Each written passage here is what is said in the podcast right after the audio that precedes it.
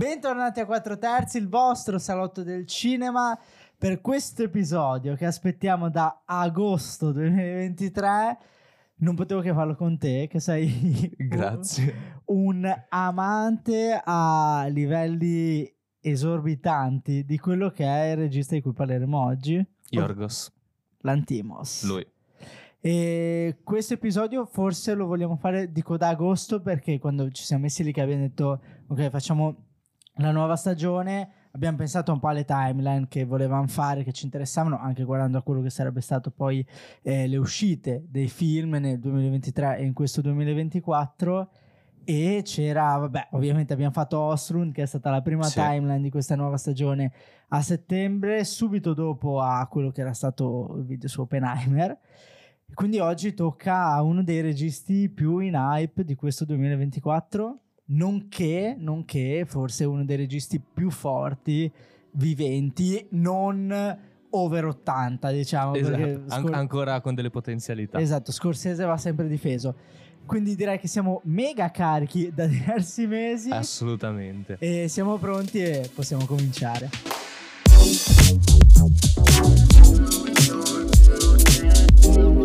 Eccoci, allora, appunto, Yorgos Lantimos quando è nato? Perché è un infante, tra virgolette. Perché Sì, rispetto alla maggior parte diciamo, dei, dei registi che hanno fatto la storia, che sono ancora eh, al lavoro oggi, eh, è diciamo, del- della nuova generazione. Sì, è nato 23 settembre 1973, quindi ha fatto 50 anni dopo che ha fatto il botto a Venezia eh, a settembre, Si va per i 51. 51 quest'anno con non troppi film a livello di quantità, eh, diciamo, che ha fatto, però di grande spessore perché hanno riscosso grande successo. Sì. Un po' meno successo perché l'abbiamo visto è per amatori, è per chi vuole farsi la cultura di Lantimos e per chi Chi lo vuole conoscere dagli inizi. esatto, diciamo. eh, che è Chinetta, primo film del 2005. Esattamente, 2005 girato in digitale ovviamente per le necessità sia economiche che dell'epoca. Eh, soprattutto economiche, perché sì. appena inizia il film ti rendi conto che c'erano veramente pochi soldi. Assolutamente, e cioè in pellicola costa tantissimo, costa troppo. Infatti ci è arrivato, gli Mhm. ultimi due film sono girati in pellicola, però ce ha messo un po'.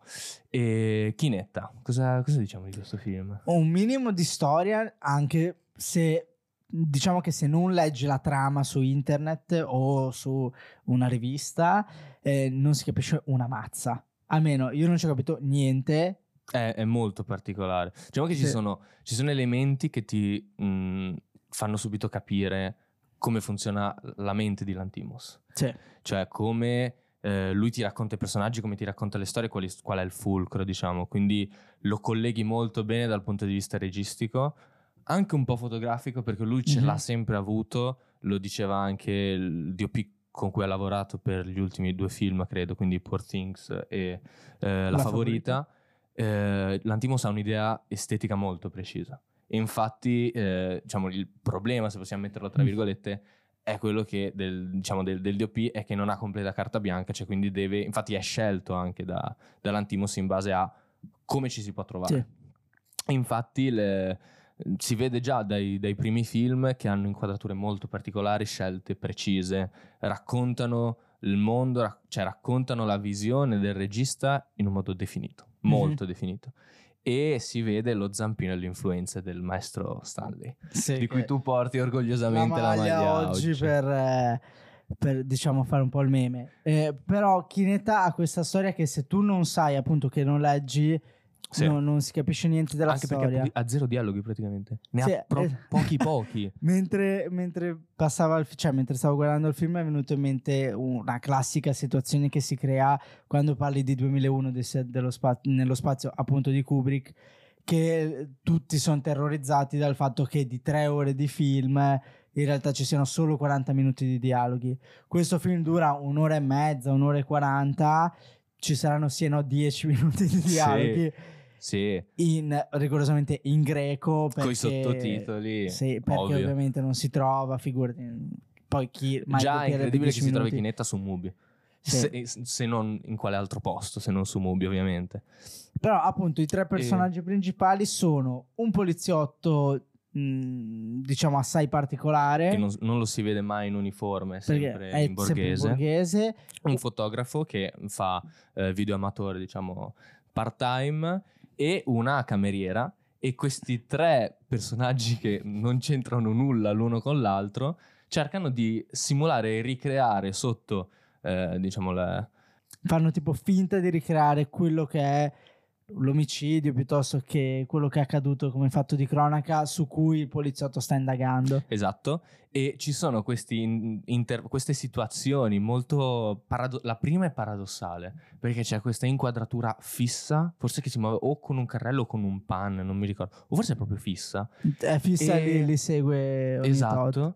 e dove c'è il, il, il, fotografo che li riprende ogni tanto con sto cavalletto eh, si sposta per cambiare un po' angolazione, il poliziotto che con la cameriera simulano una lotta che c'è stata, che ha portato a un omicidio. E, e c'è la narrazione sì, del, del, del, poliziotto che racconta e, e in live dice cosa deve fare la, la, la, cameriera. È come se fosse un regista di quella scena. Eh, sembra un regista della scena. Mi ricorda un po' ehm, Apocalypse Now che avevamo citato mm. quando c'è l'autocitazione della troupe. Ok, diciamo. sì, sì, sì. Eh, quindi è come se fosse un po' l'anti- l'Antimos che si autocita e prova a far performance in quel momento raccontando e dando le indicazioni all'attrice. Perché poi in altre situazioni è, è assurdo, c'è la, c'è la cameriera che prova altre pose, c'è un'immagine bellissima dove c'è lei che prova a strozzarsi sì. e sembra che ci sia una persona dietro di lei che fisicamente la sta tenendo e la sta tirando a sé e ci sono molte situazioni particolari, molto particolari. E c'è un elemento che secondo me, poi forse è un mio viaggio mentale, che ci collega al film successivo. Ok, perché in tutto ciò, eh, lo ripetiamo, questo film è solo per chi crede davvero in Lantimos. sì. Nel senso, è un'esperienza dove ti devi... dici, vabbè, io me ne sto di provare a capirci sì. qualcosa. Eh, sconsigliamo di leggere qualcosa riguardo il film prima della visione, perché sennò uno... Tra- anche solo la trama, sì. per capire quali sono i protagonisti e riuscire poi a individuarli nuovamente. Che, che, lavoro fanno? Sì. Par- la cameriera, cameriera si, capisce, si, capisce una, si capisce solo perché è in un hotel. Sì, esatto. E poi dopo andando avanti perché pulisce le stanze. Il poliziotto in Basta. borghese c'è una scena in cui sembra che entrino in una stazione di polizia, però non si capisce perché no. è tutto invaso. Cioè, il fulcro del poliziotto che è un invasato di BMW. Sì, e, gli e che guida i go-kart. Sì, quindi in, que- in, tutto ciò ambientato a appunto Chinetta, credo si pronunci così, poi non lo so bene, che è una lo- località greca sì, di è, mare e quindi un, non c'è nessuno in quel periodo. Molto turistica. Non, c'è, cioè non è stagione e quindi è abbastanza vuota la cittadina. E quindi queste vibes un, un po' strane, filmetto che va visto secondo sì, me nella è, vita prima o poi. È, è tutto il tempo governato da questa sensazione di non lo so, di desolazione, di... che un po' lo rivedo in Dogtooth. Sì, che non è so se è questo ve- dopo. Non so se è questa, questo velo di indipendenza che, mh, oppure è proprio una sensazione che ha voluto dare il regista, però è, è molto in linea. Anche, anche la, mh, la, fisionomia della, diciamo, della cameriera con la fisionomia delle due attrici Figli. che interpretano le figlie, eh, la fisionomia del del poliziotto con quello che poi è il padre, quindi ha, ha tante cose. E Dogtooth che è esattamente il film dopo. È il film dopo che esce nel 2009 e mi ricollego un attimo a Chinetta, c'è una scena in cui io ho visto Dente di cane eh, quando c'è il poliziotto che assieme, non, non, capivo se fosse la moglie o semplicemente una donna con cui trascorre le notti. E, ah sì, sì. E lui dal nulla gli chiede la traduzione. Non capivo se fosse in russo, comunque in un'altra lingua, sì, delle lingua parole slava. in greco. Sì, esatto. sì, sì, è vero. E, e, io lì ci ho visto tantissimo poi il dilemma, il problema, diciamo, del linguaggio che eh, viene trattato successivamente nel film dopo, che è un film eh, anche lì molto particolare, ancora più particolare, che ha un'impronta decisamente più autoriale innovativa pur rimanendo secondo me molto attaccato. No, non, conserva- non è assolutamente conservatore, però prende talmente tanto mm. dall'epoca greca che è un salto indietro, all'indietro. È uno dei miei quattro film preferiti su Letterboxd, quindi io sono molto di parte a parlare di questo film. E una cosa che, dato che siamo un attimo nella fase quando è uscito, è interessante notare che in Italia è arrivato 11 anni dopo, soltanto nel 2020, post pandemia è arrivato a fine estate. E quindi questa cosa molto importante perché arriva un primo film serio, mettiamola così, perché Kinetta è un po' quello che l'ha aiutato a sgrassarsi. Eh, però il primo film serio di Lantimos arriva soltanto dopo l'uscita in sala di quello che è il film che lo ha consacrato effettivamente. No, che è la favorita, perché Porca la favorita miseria. arriva nel 2018 e due anni dopo la favorita è vero, è vero, arriva Dente di Quindi cane. dopo tre film, ben, anzi quattro. Eh sì, perché c'è mezzo Alps che... Sì, vabbè. introvabile. E quindi Doctove ha avuto questo trascorso che in Italia, non so nel resto del mondo, ma credo ma abbia fatto lo stesso percorso di vita.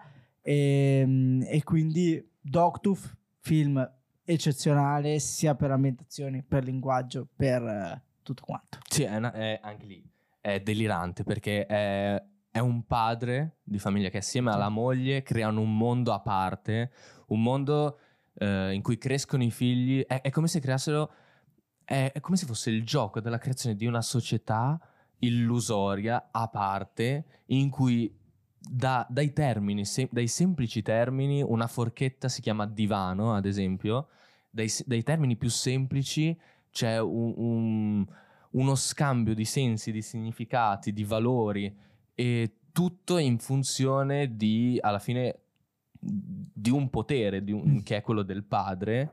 È quasi come se fosse Zeus che gioca a ricreare il mondo perfetto per mh, difendere diciamo, tutta la sua prole, divertendosi sostanzialmente, uscendone sempre vincitore, nel senso che è lui l'unico che poi apparentemente non soffre e che si fa la, la sua vita. Esatto, la sua Anche vita. perché la, la stru- cioè, tutto il film è girato all'interno di una casa.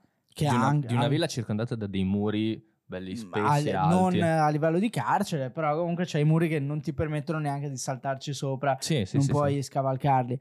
E um, è tutto ambientato all'interno di questa casa che ha anche il giardino dove appunto ci sono questi muri e credo che in alcuni punti del muro tra l'altro ci sono le, delle sorti di siepi, di alberi, comunque molto fitto a livello di eh, natura.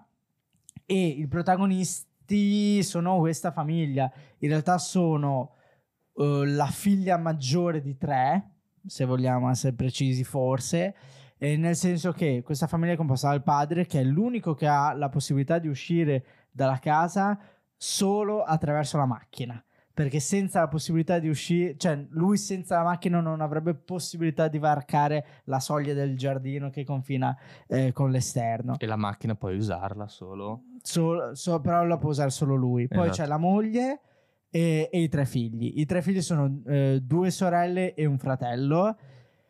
Tutto assai particolare, strano e mega equivoco fino a che l'equivoco poi non si manifesta su schermo. Sì, no, ci sono, ma in tutti i sensi, poi tira fuori qualsiasi teoria, puoi collegarti mm. a tutto, il, il, mito del linguaggio, puoi fare analisi di tutti i tipi secondo me su quel film. C'è tutto anche il concetto legato al fatto che eh, pur di insegnare al figlio, eh, diciamo, l'educazione sessuale, lui eh, cioè il padre, che è appunto il direttore d'azienda, eh, credo prenda la sua segretaria, se non comunque eh, qualcuno del reparto segreteria, la paga per prestarsi sessualmente per fare esperienza, per far fare esperienza al figlio. Sì, è vero. Il quale però ha degli intrallazzi con, con la sorella. sorella.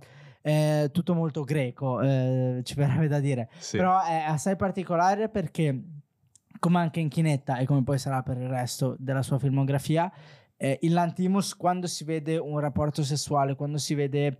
Che eh, governa quasi tutti i film. I film. Eh, quando si vede un, un accenno di nudità o un corpo interamente nudo, eh, è come se non fossero mai sessualizzati. Non è mai fine a se stesso. E sono completamente ehm, lasciati lì eh, liberi di essere guardati per la formazione che il corpo ha. È uno slancio per, eh, per un altro significato, per un altro senso. Sì, sì. Può essere una critica o un viaggio la, è appunto molto greco, eh, nel sì, senso sì, che sì, la statuarietà eh, non ha Zack Snyder per cui sono tutti statuari, ma nel senso che no, non hanno accezioni sessuali e questo è molto bello perché eh, siamo abituati invece al fatto che... Ha una sessualizzazione diciamo oggettiva e f- con un fine esatto, tra tutti forse Gaspar Noè è quello che va completamente a, all'opposto rispetto all'Antimos su questo. Eh, io lo consiglio veramente a chiunque questo film perché a me ha cambiato il modo di vedere il cinema. Non tanto a un cinefilo. Per... Sì, no, ma, la, la, ma a chiunque perché la, ti dà degli spunti riflessivi che vanno oltre la, magari le semplici analisi che ci poniamo in continuazione riguardo a un film. Qua sì, mi, sì, mi ha dato lo slancio per eh, quelli che sono quello che è un macro argomento soprattutto di questi anni con tutti gli avvento dei social che quello che è la comunicazione il linguaggio lo strumento, del, cioè lo strumento della lingua piuttosto che, che, sia verbale piuttosto che dei segni eh, cosa comunichi come lo comunichi eh, il sacco di cose il fatto che la mente umana può essere plasmata a proprio piacimento se la tua figura è una figura diciamo, di superiorità, il padre nei confronti dei figli. Sì, anche solo autorevole. Esatto, ah, banalmente perché si chiama Dogtooth, dente di cane, in greco Achinodontas, che sì, sì, sia sì. la trasposizione eh, sempre letteraria. Eh, perché in tutto ciò eh, il padre raccontava ai figli che loro avrebbero potuto lasciare la dimora di casa una volta che avrebbero perso il canino perché che è il dente, vabbè, eh, perché han, loro in teoria hanno un fratello maggiore. Come sorta di passaggio di maturità. Esatto, hanno un, un, fratello maggiore che avendo perso il canino è potuto uscire di casa. Mai visto questo fratello maggiore e non si sa niente ed è interessantissimo, poi non lo dico perché è uno spoiler, perché avviene nel finale, il, ehm, le, i metodi che eh, il cervello umano eh, costruisce per quando si rende conto che qualcosa non torna. È molto spumeggiante, molto astratto quello che ho appena detto, potrebbe non aver senso, però ehm, a me ha svoltato completamente. Che è un film, tra virgolette, non di basso livello, però è un film eh, indipendente nel suo essere autoriale, quindi è proprio una roba sì, sì, mega, sì, mega, mega, eh, non di nicchia, però mega, mega semplice nel suo. Sì, è, è semplice, ma soprattutto non, non, non ha non ha diciamo, una, una, correlazione visiva a quello che viene raccontato. C- mm-hmm. C'è mhm. molto più significato e molto più valore, molto più lavoro e concetti da assorbire. Ci sono molti più concetti da assorbire rispetto a quanto viene mostrato, a sì. quanto viene narrato. È proprio ogni parola ha tre significati che contemporaneamente devi capire per andare sì. avanti con l'analisi del film. Non è, non è secondo me così facile, però può essere anche solo, secondo me, un esperimento per capire quali altri generi e cosa può voler dire anche mm-hmm. il cinema. Andando L- oltre i, i, film, diciamo, più classici mm, che, sì, sì, che sì. ci sono e che sono mm, banalmente proiettati al cinema. Andando avanti, dopo Dog Tooth, eh, passiamo ad Abbiamo... Alps. Sì, è vero. Film che noi non abbiamo visto perché in Italia è introvabile se qualcuno è riuscito a vederlo, sa dove vederlo, come vederlo, in qualsiasi modo, eh, diciamo, eh, che ce lo dica qua sotto nei commenti perché la, essendo ossessionati dall'Antimus è una cosa che ci manca e vogliamo sicuramente aggiungere e quindi ci tocca fare un salto in avanti di altri 4 anni nel 2015 con quello che è il primo lavoro eh, extra grecitudine, extra Grecia. Sì, pur comunque mantenendola che fa perché lavora con eh, attori e attrici che sono tutto fuorché eh, della sua stessa è una penisola grecia credo di sì, eh, sì. comunque della sua penisola greca e fatto sta che è The Lobster abbiamo già fatto il video credo. sì abbiamo fatto un video in cui ne abbiamo ampiamente parlato quindi non, se nel caso voleste qualcosa di più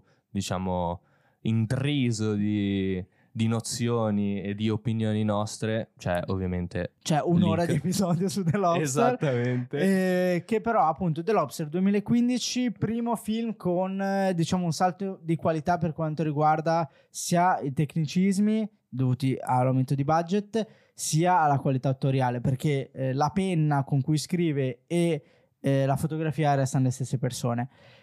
Eh, 2015 appunto, Sì, allora... il- due nomi che tornano eh, con cui lavora, Colin Farrell e Rachel Waits. Sì, che vedremo poi uno in eh, Sacrificio del Cervo Sacro, mentre l'altro nella Favorita. E The Lobster. Possiamo dire che è una storia d'amore, come avevamo anche già detto. No, No, è, è- è un film micidiale, mi era piaciuto tantissimo. Mhm. Eh, è un film che è una storia d'amore, come abbiamo detto, che racconta eh, in un mondo distopico. in un mondo distopico dove anche Futurist- l'amore cioè è- dove anche l'amore è distopico di per sé. Mm. Cioè la, la visione del- de- dell'amore stesso è, è- è qualcosa che, che, O- che va obbligato- oltre. Sì, Sì, ci sono, cioè, ci sono queste due sostanzialmente divisioni. Uno dove l'amore, che è quello, diciamo, passa indietro, ancora passa indietro. Co- Colin Farrell ehm, scopre di essere tradito dalla moglie e quindi eh, decide di andare in un hotel. In questo hotel, sostanzialmente, tu hai l'obbligo. hotel per single. hotel per single, hai l'obbligo di trovare la tua anima gemella. Hai 30 giorni di tempo, mi Mm, Sì, sembra. un mese. Mm, se tu non riesci a trovare l'anima gemella in questo arco di tempo, eh, verrai trasformato nell'animale che richiede all'inizio. E l'animale di eh, Colin Farrell è proprio eh, una ragosta. The The Lobster, esatto. E, mm, e tra l'altro, e con questo incipit comincia un film paradossale, assurdo, perché poi lì qua mm, si, si- entra in quelle che sono diverse, diciamo, visioni dell'amore, però che non sono opinioni personali della serie. Io ho la mia visione, tu hai la tua, ognuno ha la propria e ognuno se la rispetta. No, si lotta per le proprie visioni, tanto che c'è il mondo, diciamo, civile che funziona con questa idea, cioè quindi che sei, se sei singolo, se sei da solo, se- devi far parte degli emarginati e eh, poi essere, per poi essere trasformato in un animale, perché vuol dire Mhm. che non hai, diciamo, un potere sociale che ti leghi, che ti leghi a qualcuno e che ti faccia eh, sostanzialmente evolvere socialmente. E con cui tu puoi procreare per E mandare avanti alla, la specie alla umana. fine poi è quello. E mentre invece dall'altra parte abbiamo eh, coloro che vogliono l'amore libero sostanzialmente e slegato, eh, diciamo più passionale, più vero, eh, arrivando poi a, a essere considerati fuggiaschi, che sono quelli che eh, vivono nei boschi, lontani dalla società, che sono sostanzialmente gli emarginati. Capeggiati da Lea Seydoux. È vero, è vero. La- in- perché i due capi sono Lea Seydoux da una parte e un'attrice che mi sono dimenticato di citarti prima, che torna nella favorita in un ruolo di potere, Olivia Colman. Porca miseria, è vero, c'è Olivia Oh, Colman. C'è Olivia Colman che è, eh, vabbè, io dico questa cosa, è una delle mie attrici preferite in assoluto e eh, come recita lei nei ruoli di potere, secondo me lo fanno veramente poche persone, sia indifferentemente dal genere, proprio la, la capacità di essere umana eh, ma allo stesso tempo Rigida. a capo di qualcosa. Rigida e ferrea. Esatto, che ormai viviamo sempre nella concezione che chi è a capo di cose è sempre freddo. Tra l'altro nella favorita è stupenda perché ha de- delle sfumature incredibili, Mm. dovute ovviamente alla sceneggiatura del personaggio, ma che lei secondo me rispetta benissimo. Ma ne parliamo poi dopo. Però sì, la- quindi The Lobster inizia, probabilmente grazie al cash, eh, a fare quello per cui è stato criticato tanto, ma che probabilmente è una sua caratteristica che non potrà mai farci nulla, ovvero inizia a imitare eh, Stanley Kubrick. Sì. No, fotograficamente sempre di più, fino ad Sì. arrivare alla favorita, che è il penultimo ormai film uscito Sì. Chissà quando vedrete Che- questo video, però in- cioè, esce A- sabato, ora, giovedì esatto. esce eh, Poor Things, quindi più o meno. E la favorita è, a parer mio, fotograficamente una copia di Barry Lyndon. e ah, tornando indietro si avvicina sempre di più, volente o nolente, però comunque secondo me mh, mm, è tutta una questione, diciamo, superficiale, superficie, Mhm. perché eh, secondo me capisce che eh, gli studi o comunque l'estetica eh, di, di Kubrick ha un fine, cioè quindi non, non è solo estetica ma anche un obiettivo eh, emotivo, ha, Sì, ha sì, una sì. funzione e lui la adopera secondo me magistralmente perché diciamo, in superficie ha questa patina, ha questa estetica che prende in prestito da Kubrick come se fosse un vestito diciamo che indossa però mantenendo comunque se stesso e vedi che comunque la sceneggiatura, i soggetti sono secondo me articolati eh, alla sua maniera, ovviamente non eccessivi come nei primi film, non così tanto diciamo indipendenti e difficili da, da, da raggiungere, da capire, a meno che tu proprio non sia andato a studiarteli e abbia cercato di entrare nella mente del regista però generalmente comunque non, non si è snaturato, è sempre rimasto più o meno lui, Non Eh, si è disunito. esattamente citando è stata la mano di Dio, e- ed è arrivato comunque a portare la grecità il mito classico mh, nel, nel film di oggi, nella cinematografia di oggi, e... Approdando anche a Hollywood perché Esatto, per quanto The Lobster eh, non sia hollywoodiano, nel senso che non ha attori di Hollywood pura, eh, è comunque prodotto da A24. È il primo prodottino A24 by Yorgos Lantimos, primo di due purtroppo. Cioè, purtroppo nel senso che due sono pochi per Sì. me. E, però ehm, si vede che credo che il budget, ora non mi ricordo bene, credo che il budget fosse intorno ai 4 milioni che se vogliamo fare un parallelismo per mh, dire è tanto o poco, Mhm. se prendiamo come esempio Oppenheimer, Barbie, che sono anche andati sui 100 se non oltre milioni, è pochissimo riuscire a creare un'opera esteticamente così coerente e così ehm, perfetta, per quanto minimalista. eh, Sì, è, è molto- è un altro film comunque molto semplice. sì, ha, ha poche location, cioè a parte la- l'albergo dei single, poi ha una parte un po' più eh, per la strada, nei boschi, all'interno del, mm, come che si chiama, del centro commerciale, quindi non ha richieste di eh, costruzione particolare, Sì, cioè non, non, devi creare, esorbitante. non devi creare un- una città mai esistita come Barbieland o creare un, ora non mi ricordo il nome della città che ha fatto creare Oppenheimer per eh, Mm, fare gli sì. studi sulla bomba. Quindi anche scenograficamente eh, e costi anche differenti perché non è girato in IMAX. Però per farvi capire, un film italiano medio con protagonista Siani, l'ultimo che ha fatto, di cui non mi ricordo neanche il nome, credo che avesse come budget 10 milioni, quindi più del doppio. Eh, quindi se li sai gestire e sei una persona che ha anche qualcosa da dire Sì. eh, in un determinato modo estetico eh, e magari fai un po' di compendio di bilancio economico Sì, di quello che è il cachet, del cachet che puoi prendere che dai ai lettori così esce fuori un film che non ha niente niente niente da invidiare ad altri film che hanno 100 volte il budget 100 volte magari no però mm, non, mi- non so quanto abbia di budget Napoleon però con Apple TV e Paramount mm, aveva anche calato un Non- bellasso Non c'entra niente. non c'entra niente, sono anche le guerre. che le No, non c'entra niente anche- Però, Oltre al Mm. fatto che sono due film diversi, non c'entra niente, secondo me, anche mh, dal punto di vista che cioè, The Lobster è qualcosa di completamente diverso, completamente, Mhm. molto, decisamente più alto. Perché, per quanto abbia dovuto stringere la cinghia, comunque magari fare economia su certe Mhm. cose, eh, spendendo di meno, investendo di meno,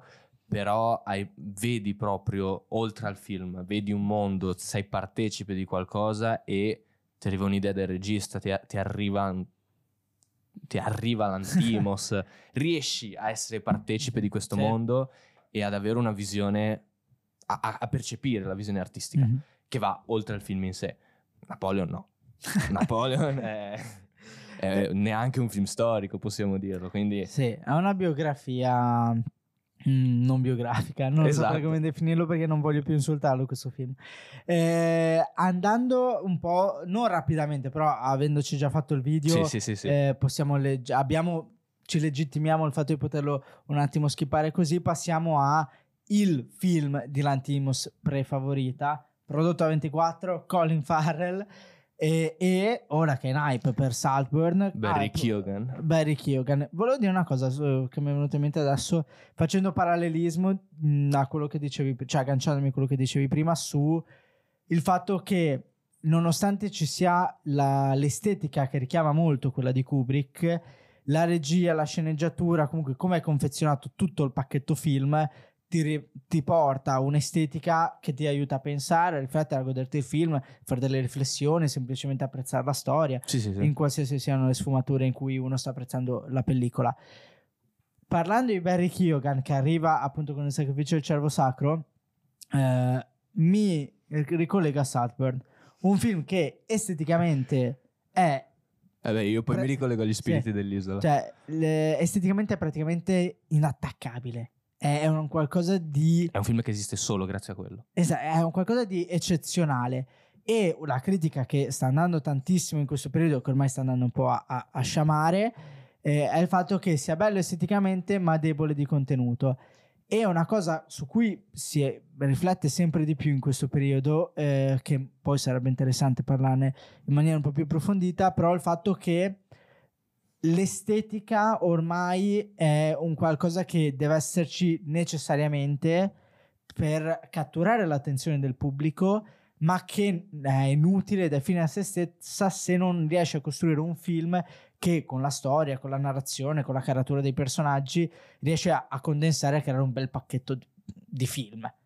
E quindi è interessante il fatto che eh, in teoria, sulla base prettamente teorica, eh, l'Antimos che dice, gli si punta il dito contro e gli si dice, ah ma tu sei uguale a Kubrick, quindi di norma in teoria non dovrebbe funzionare, al contrario Saltburn, ora prendiamo Saltburn come capro Mhm. espiatorio, eh, in teoria che è autentico, ok? Mm, Per modo di dire, a livello di, Sì, di sì. inquadrature eh, dovrebbe andare benissimo. Questa cosa poi è Ah, chiaro che assolutamente no. la, la teoria non trova, mh, diciamo, mh, non attecchisce la pratica perché poi le sensazioni e le emozioni, che alla fine è tutto ciò che governa il, piacere o no di un film al pubblico.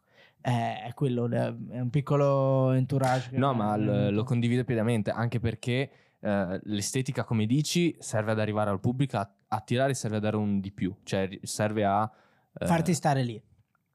non, sì, non solo, serve a, eh, a darti più informazioni perché in- nelle scelte piccole che possono essere da- sia scenografiche che fotografiche ci possono essere ancora più significati che arricchiscono il significato Mm, del, del sì. film. Se è per vedere solo qualcosa dal punto di vista estetico, mi guardo un fashion video non capendo niente perché magari non essendo uno stilista, non avendo studiato eh, tutti i valori e i sensi che possono avere, che può avere un abito, eh, rimango solo a, a- a- a- Mhm. godermi, diciamo, dei movimenti di camera e una serie di eh, ambientazioni che cercano di attirare la mia attenzione. Fine.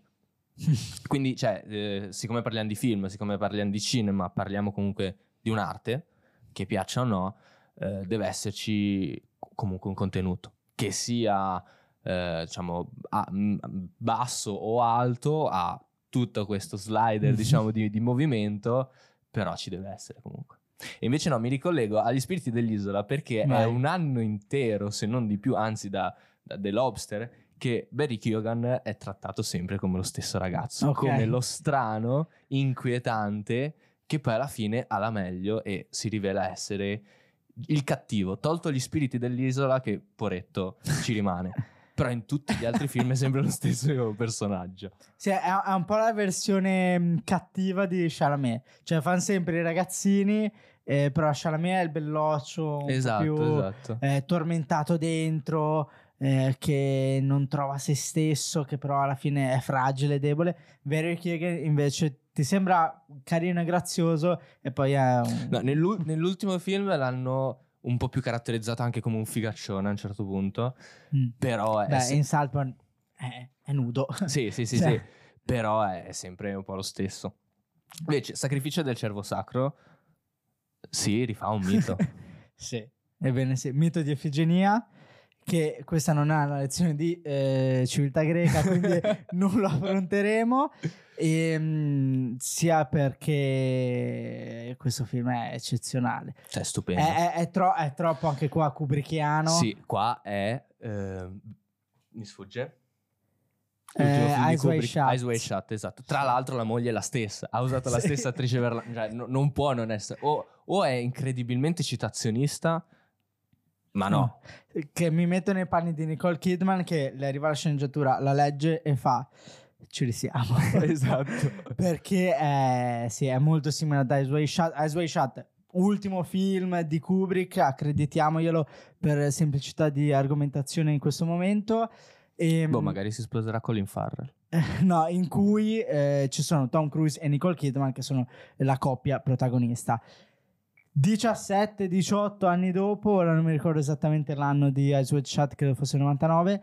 Comunque, ritorna una coppia su schermo, eh, ripresa con dei grandangoli e a delle feste dove... Grandangoli che non saranno così tanto larghi quanto nella favorita. Nella favorita. Perché nella favorita arriveremo a un 6 mm. Però la mm, eh, Sacrificio del cervo sacro, Nicole Kidman e Colin Farrell, quindi novizia per eh, Yorgos Lantimos, Nicole Kidman, Colin Farrell si riconferma da The Lobster.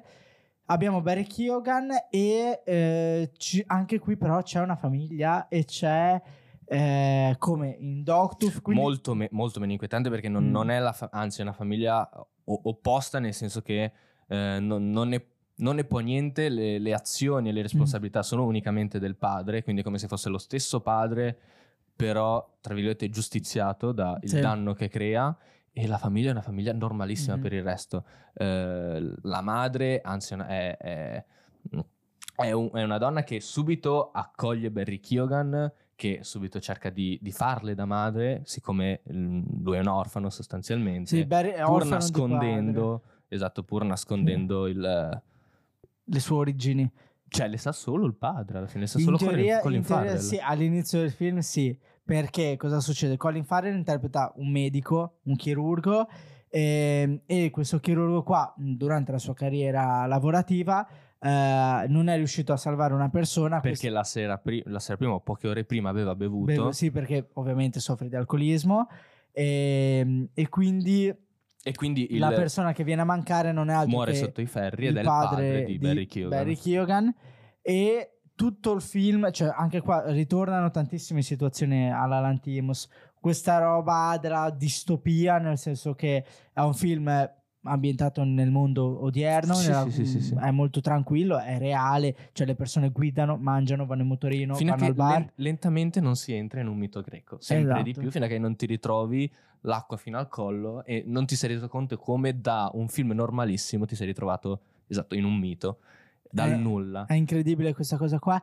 E io quando ho avuto l'occasione di vedere America Latina dei Fratelli di Innocenzo, eh, il- diciamo il primo livello della casa, quello che è lo scantinato, mi ha ricordato tantissimo quello che era eh, lo scantinato, la cantina eh, di- della casa di Colin Farrell e Nicole Kidman all'interno di mh, Sacrificio del Cervo Sacro. Il subconscio.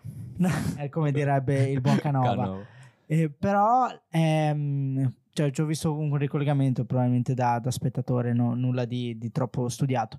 Ehm, però è un film che anche questo è prodotto dalla 24. E che, eh, vabbè, mh, Barry Keoghan sostanzialmente è la tracotanza. All'inizio è il... è- un ragazzetto normalissimo che, cerca, che sembra cerchi semplicemente una famiglia poiché è rimasto orfano e lentamente si rivela sempre di Mhm. più essere, diciamo, il- la punizione divina. eh, tanto che sarà la, la voce del- de- della Hubris e dirà in maniera sempre più inquietante, tanto che si trasforma quasi in un horror, a Colin Farrell, se non ammetterai i- le tue colpe, moriranno sempre più membri della tua famiglia. Qual è l'aspetto che ti è piaciuto di più di questo film?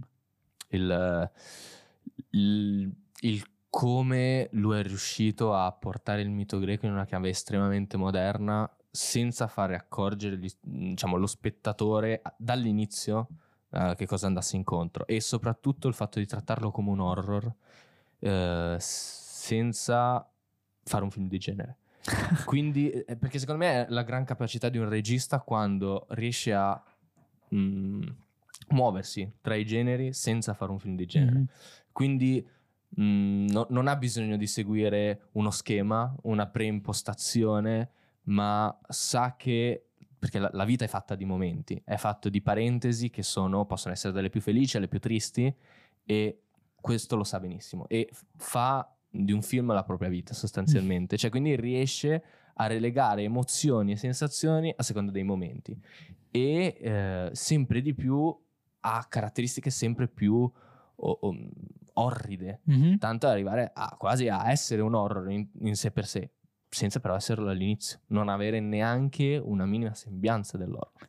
Questa e... chiave horror, sai, può essere anche data dalla casa di produzione, sì, è vero, da, vero, da producer, nel senso che A24 nasce come casa uh, produttrice dove il però, core business erano gli horror. Però ci dà una, un'ottima chiave comunque a, alla narrazione del mito. Cioè, cioè è, è, reale nell'essere irreale. È assurdo, ma tu lo percepisci. Ti sembra sì, sì, di essere sempre stato in quella situazione e finisci il film, chiudi e, e, dici, e, okay. e inizi a farti un esame di coscienza. no, no, è vero, è bellissimo, è bellissimo. Te invece cosa, cosa ti è piaciuto di questo? Uh, uh, due inquadrature e eh. un rap, cioè due inquadrature in particolare, una... Nicole Kidman sdraiata sul letto. Nicole Kidman sdraiata sul letto che... Lo sapevo. È un qualcosa di, di anche qui di come il, il corpo non sia sessualizzato, ma sia come un oggetto mh, su cui riflettere, perché non c'è solo Nicole Kidman, c'è Nicole Kidman eh, in intimo, coricata sul letto con questo braccio che cade e in secondo piano su, diciamo sì, sulla linea prospettica che ha costruito anche grazie al letto c'è Colin Farrell che si sta masturbando.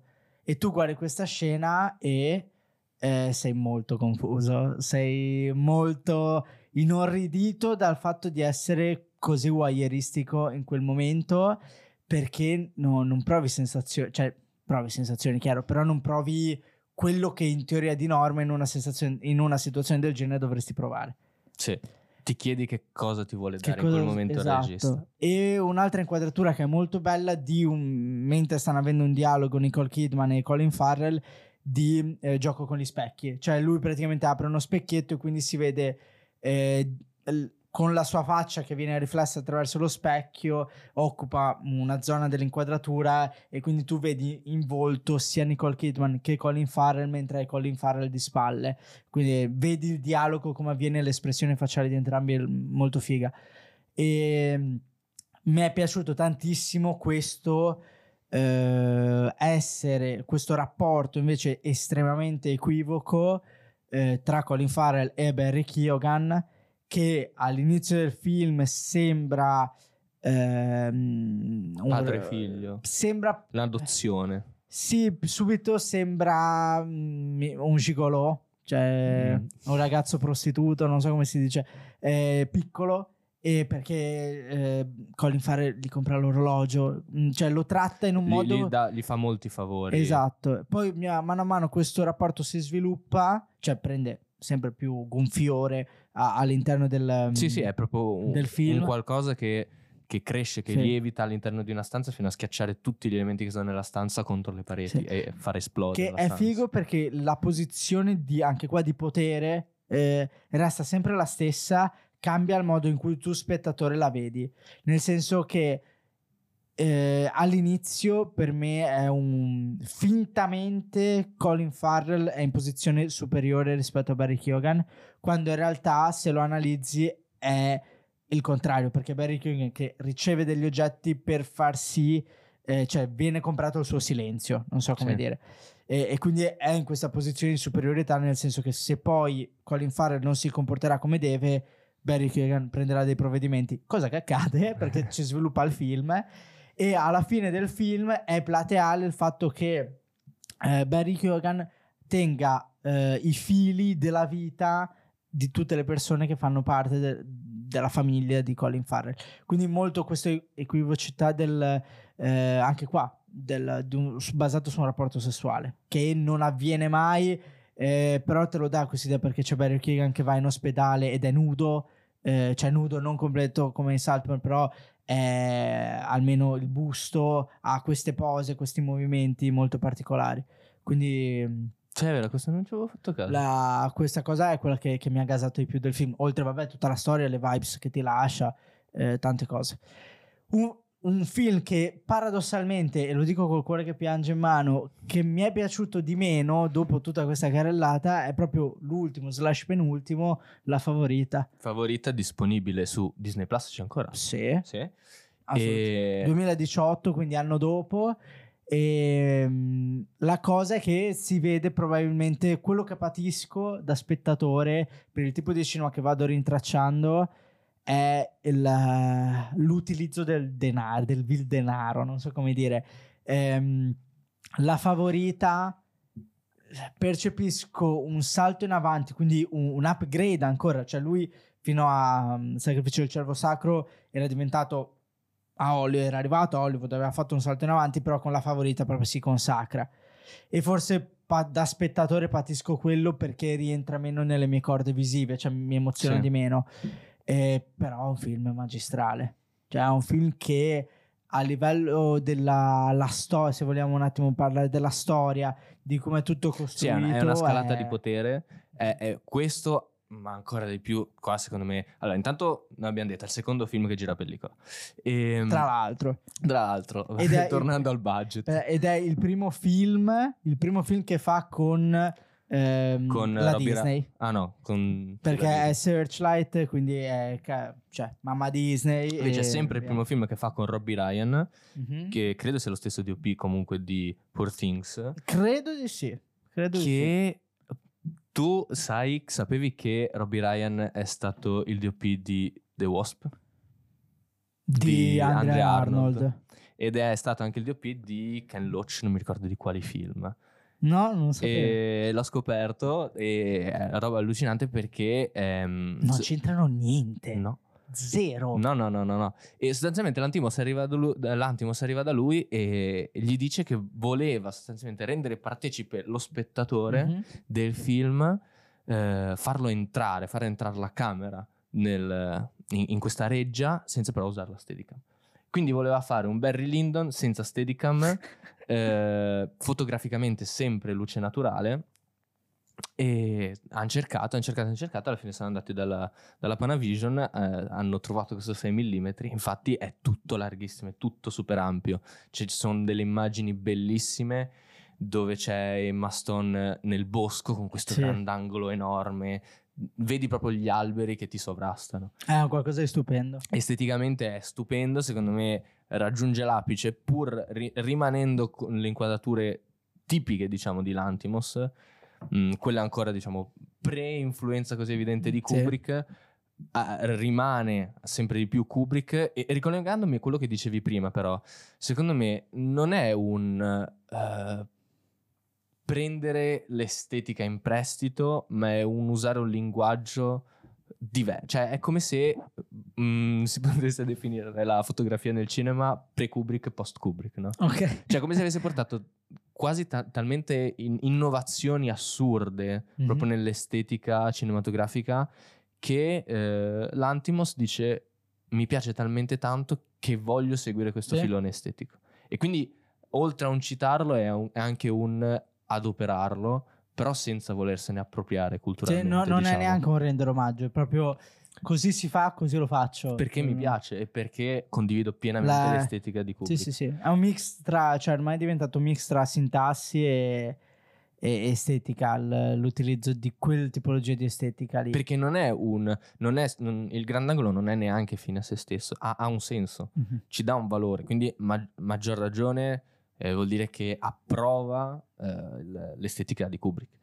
E è un, tutto il film del, come trama ruota a, a, un bivio, che è il mm. bivio della regina, che è sostanzialmente eh, tentata da due donne che non sono altro che lo Stato e diciamo, le, le, proprie virtù. Una che è quella che c'era da sempre, che è quella che ha sempre spinto la regina Anna, eh, che è Rachel Waits, a eh, a compiere, adempiere i propri doveri e a fare sostanzialmente la regina. L'altra donna, che è Emma Stone, che è la tentazione che lentamente entra all'interno del, del, diciamo, de, della villa, all'interno mm-hmm. della vita della regina e la, la, tenta all'inizio con dei favori e poi sempre di più torniamo sessualmente. Sì.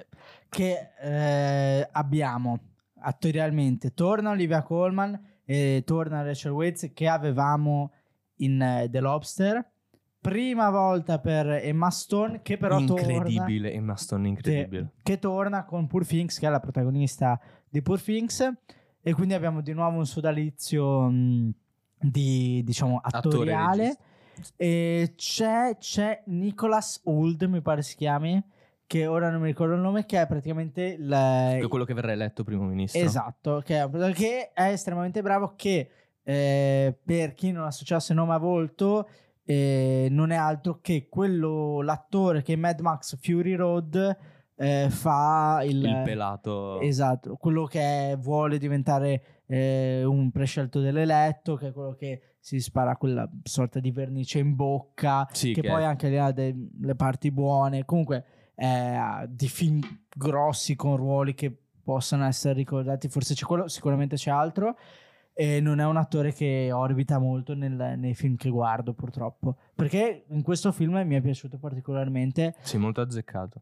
E questo film è una storia che è un trittico d'amore sì. eh, tra la regina e due cugine. sì. E, um, è tutto ambientato dentro la, la villa, il castello eh, della regina Anna che nel mille, inizio 1700, 1708 per essere precisi, ehm, è ovviamente senza marito e è una persona che è molto sola, triste, disperata, che fa fatica a comprendere eh, se stessa, cosa vuole. Sì, molto insicura. Sì, quindi figuriamoci a capire cosa vuole il proprio regno. E... è tutto nelle mani di, un, di, una persona che esatto, non sa minimamente cosa vuole e che è spinta completamente dalle insicurezze esatto. più grosse che una persona possa avere. Cioè prende le decisioni in base a quanto pensa che la gente possa cambiare l'opinione su di lei, mm-hmm. ma, ma, non eh, dal punto di vista re- reputazionale perché è la regina, proprio ha, ha paura di essere derisa. Sì. Eh, la, anche quando la scena forse in cui si comprende meglio la paura di essere presa in giro è quando per la prima volta si reca in Parlamento non sapendo cosa fare perché è stata presa eh, diciamo in controbalzo eh, fa finta di svenire allora tira una patta per terra eh, la scena dopo è lei che eh, parla a Rachel Waits e dice non sapevo cosa fare e, ehm, e le confida ho sentito che mi urlavano grassona e, e quindi qua si vede proprio tutto quello che era chiuso nel suo personaggio in un'unica scena, ovvero l'insicurezza, non saper cosa fare, la, la paura de, delle impressioni che hanno, cioè le impressioni sugli altri. Sì, ma poi c'è anche un'altra scena mh, in cui c'è, ci sono le due cugine che lottano, si vede proprio, mm. eh, da dopo i fanghi sostanzialmente, sì. in quel momento lì del film, in, in quel pezzo, eh, sostanzialmente ci sono le due cugine che lottano per avere la regina, lottano per la regina. A un certo punto c'è Rachel, Rachel Waze che prende Olivia Colman in disparte e gli dice ti stai divertendo. Ah, sì, eh, adesso ho, ho vinto, possiamo smetterla. E si capisce che lei non ha neanche un obiettivo. Non, non, semplicemente gli piace essere desiderata, gli piace mm-hmm. che ci sia qualcuno che lotte, che si faccia eh, avanti per avanti esatto, per, come poi sono tutti i suoi conigli tutti i suoi conigli che 17 tu, tutti i conigli che sono tutte le persone che le hanno orbitato attorno ma l'unico coniglio che alla mm. fine è, è, un po' quello che Emma Stone prova a uccidere schiacciandolo col sì. tacco eh, è quello che, che poi realmente teneva lei quello che è stato allontanato ovvero Rachel Waits, che alla fine deve mm. Mm, allontanarsi sì. perché eh, cede il potere, il volente o nolente. La, perché e... questi conigli che eh, simbolicamente rappresentano le persone che li orbitano attorno, eh, nel film viene detto che in teoria interpretano eh, i figli che sono venuti a mancare perché lei non, o eh, partoriva ehm, figli morti o eh, poi sono persone che, cioè ragazzini che non sono riusciti a crescere nel tempo, quindi interpretano questi 17 anime eh, dei figli che sono venuti a mancare. E ehm, è molto attaccata a questi conigli e il, trattare bene i conigli durante il film da parte di Emma Stone fa sì che è uno dei tanti elementi che portano a sì, ah. alla fine come tratta bene Rachel Weisz come fa finta, sì. perché è tutto una scalata al potere. Ah, anche qui ti chiedo qual è la cosa che ti è piaciuta di più di questo film. Uh, a me piace, è piaciuto di più. Cioè, non è che mi... ci sono tante cose che mi sono un po' stonate mm-hmm. perché uh, anche io ho questa percezione che rispetto ad altri film è un po' meno autoriale, come se avesse più chiuso un occhio all'autorialità per aprirsi a un pubblico più ampio. Mm-hmm. Uh, che non necessariamente è un problema. No, no, cioè... no, no, no, perché anzi vuol dire che ti rendi più comunicabile. Sì, sì, fino a che no, non porti a zero il, il tuo messaggio. Ta- tanto, que- quello diventa il problema. Tanto che, come abbiamo detto all'inizio, la favorita è uscito, due anni dopo arriva eh, Dogtooth. Cioè, esatto, ha fatto, ha fatto in modo che arrivasse Dogtooth nel, diciamo, nelle nostre sale, quindi meglio. Mm-hmm. E um, mi è piaciuto il... La, diciamo questa dicotomia rappresentata dalle, dalle, due donne, da una parte il, la responsabilità, il potere, dall'altro il, le insicurezze, ma anche le tentazioni. E ci si possono fare tantissimi collegamenti, dalle, dalle tentazioni di Sant'Agostino a tutto, chi più ne ha più ne metta, ma anche poi mi è, mi è piaciuto molto il cioè nel, nel, periodo romantico sostanzialmente okay. chi lottava per lo Stato mm-hmm. eh, lottava per la patria e la patria era spesso raffigurata come una donna ok e avevo sentito in un, in un programma di, di Augias sostanzialmente eh, analizzavano un, una figura, un'immagine, un, una pittura dove c'era una donna che era anche ammiccante, mostrava il seno. Questo perché l'elemento eh, erotico, diciamo, e ci ricolleghiamo qua di nuovo all'Antimos, l'elemento erotico eh, serviva anche a spingere la gente a lottare per, per mm-hmm. la propria patria.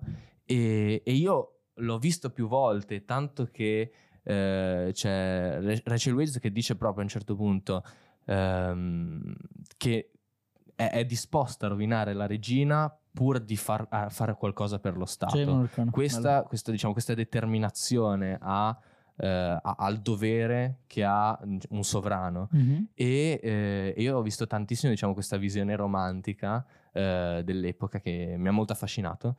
E tanto che poi ovviamente il, la, la, la paura dell'estraneo, del, di colui che non fa parte mm. diciamo, di quella società, era anche dominata dal, dall'immagine che la patria, quindi questa donna ammiccante verso chi la vuole seguire, eh, potesse, venisse, potesse, essere, diciamo, eh, sessualmente presa da, da un estraneo, quindi eh, sostanzialmente stuprata.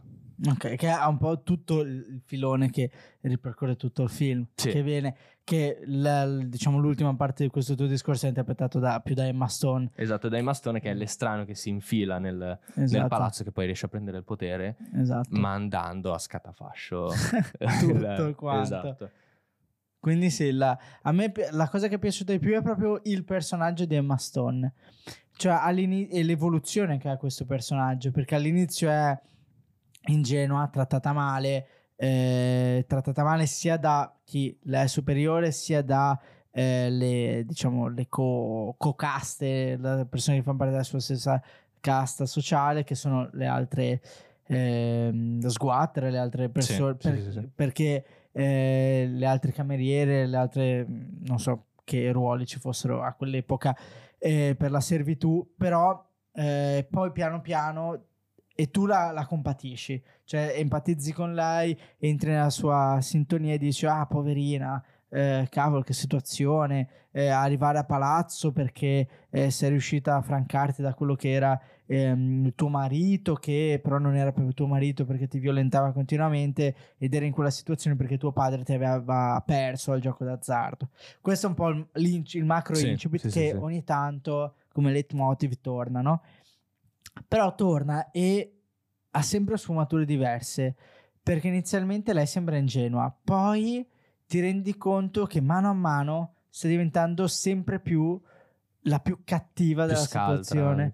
Esatto, e quindi ti rendi conto alla fine che la storia che lei racconta per l'ennesima volta che suo padre l'ha venduta perché l'ha persa al gioco d'azzardo, in realtà non è una cosa per cui tu la compatisci, ma è un elemento che la utilizza per far pena e far leva sul fatto che lei debba essere in quella posizione in cui è. E che si sia fatta da sola. Che si sia fatta da sola. Tant'è vero che arrivando per estremo, perché mi piace poi pensare per estremo, una volta finito il film, farci le riflessioni e dire io metto in dubbio il fatto che lei prima di quel momento avesse avuto quella vita lì. Cioè, potrebbe essere realmente tutto frutto della sua immaginazione mm-hmm. per far leva su determinate persone per poter, arriva- per poter arrivare ad avere quel ruolo a palazzo. Sì. E che credo sia un'esagerazione, no, non è il, la, la, realtà dei fatti, anche perché il film è pseudo eh, basato su una storia vera, perché eh, è la guerra del, diciamo, dell'Inghilterra contro la Francia dell'inizio Settecento. E la, la, sceneggiatura che è stata scritta più di vent'anni fa, perché è stata scritta nel 98, eh, ha poi trovato eh, un'altra concretezza su documenti che è appunto il carteggio eh, che vi era tra queste tre donne che appunto il carteggio all'interno del film ha un qualcosa molto cioè ha, ha, il suo significato, la sua importanza. Sì, sì, sì, sì. Anche solo le, la, le minacce alla fine di esatto. Rachel Wades di pubblicare le, mm-hmm. le, prime lettere, le poesie scritte dalla regina. Mm-hmm, sì. Quindi questa è un po' eh, la, la, favorita e in sé è proprio la Lant- filmografia di Yorgos Lantimos che eh, uscirà questo giovedì con il suo ultimo film che ovviamente è già stato presentato a Venezia facendo il panico vero e proprio. È stato in America è già uscito sì. se non sbaglio. È andato benissimo anche ai Golden Globe. Quindi grandissimo film che siamo ovviamente trepidanti, eh, in trepida attesa di, di vederlo. Sicuramente ci faremo l'episodio che è il prossimo e dove analizzeremo solo quello e non tutta la sua filmografia. Anche perché mh, questo va agli Oscar. Ah, la faccia, sì. E quindi ah. quest'anno realmente vedremo, ne, ne, ne, vedremo delle belle. Ne, ne riparleremo sicuramente esatto. agli Oscar dove probabilmente vincerà un bel po' di cose sì. da, da come si vocifera. Grazie Ippo per eh, questa disamina su tutta la filmografia di Rantimos. Scriveteci nei commenti qual è il vostro preferito, se ce n'è uno. E anche se avete visto Alps, ve lo ricordo perché noi lo vogliamo vedere assolutamente. Eh, grazie per essere arrivati fin qua. Vi ricordo di iscrivervi al canale se ancora non l'avete fatto, seguirci su tutte le piattaforme eh, che esistono, TikTok, Instagram. Ovviamente iscrivetevi anche alla piattaforma streaming audio sulla quale ci state ascoltando. Noi, come sempre, ci vediamo sabato prossimo, sempre qui su Mark Magazine.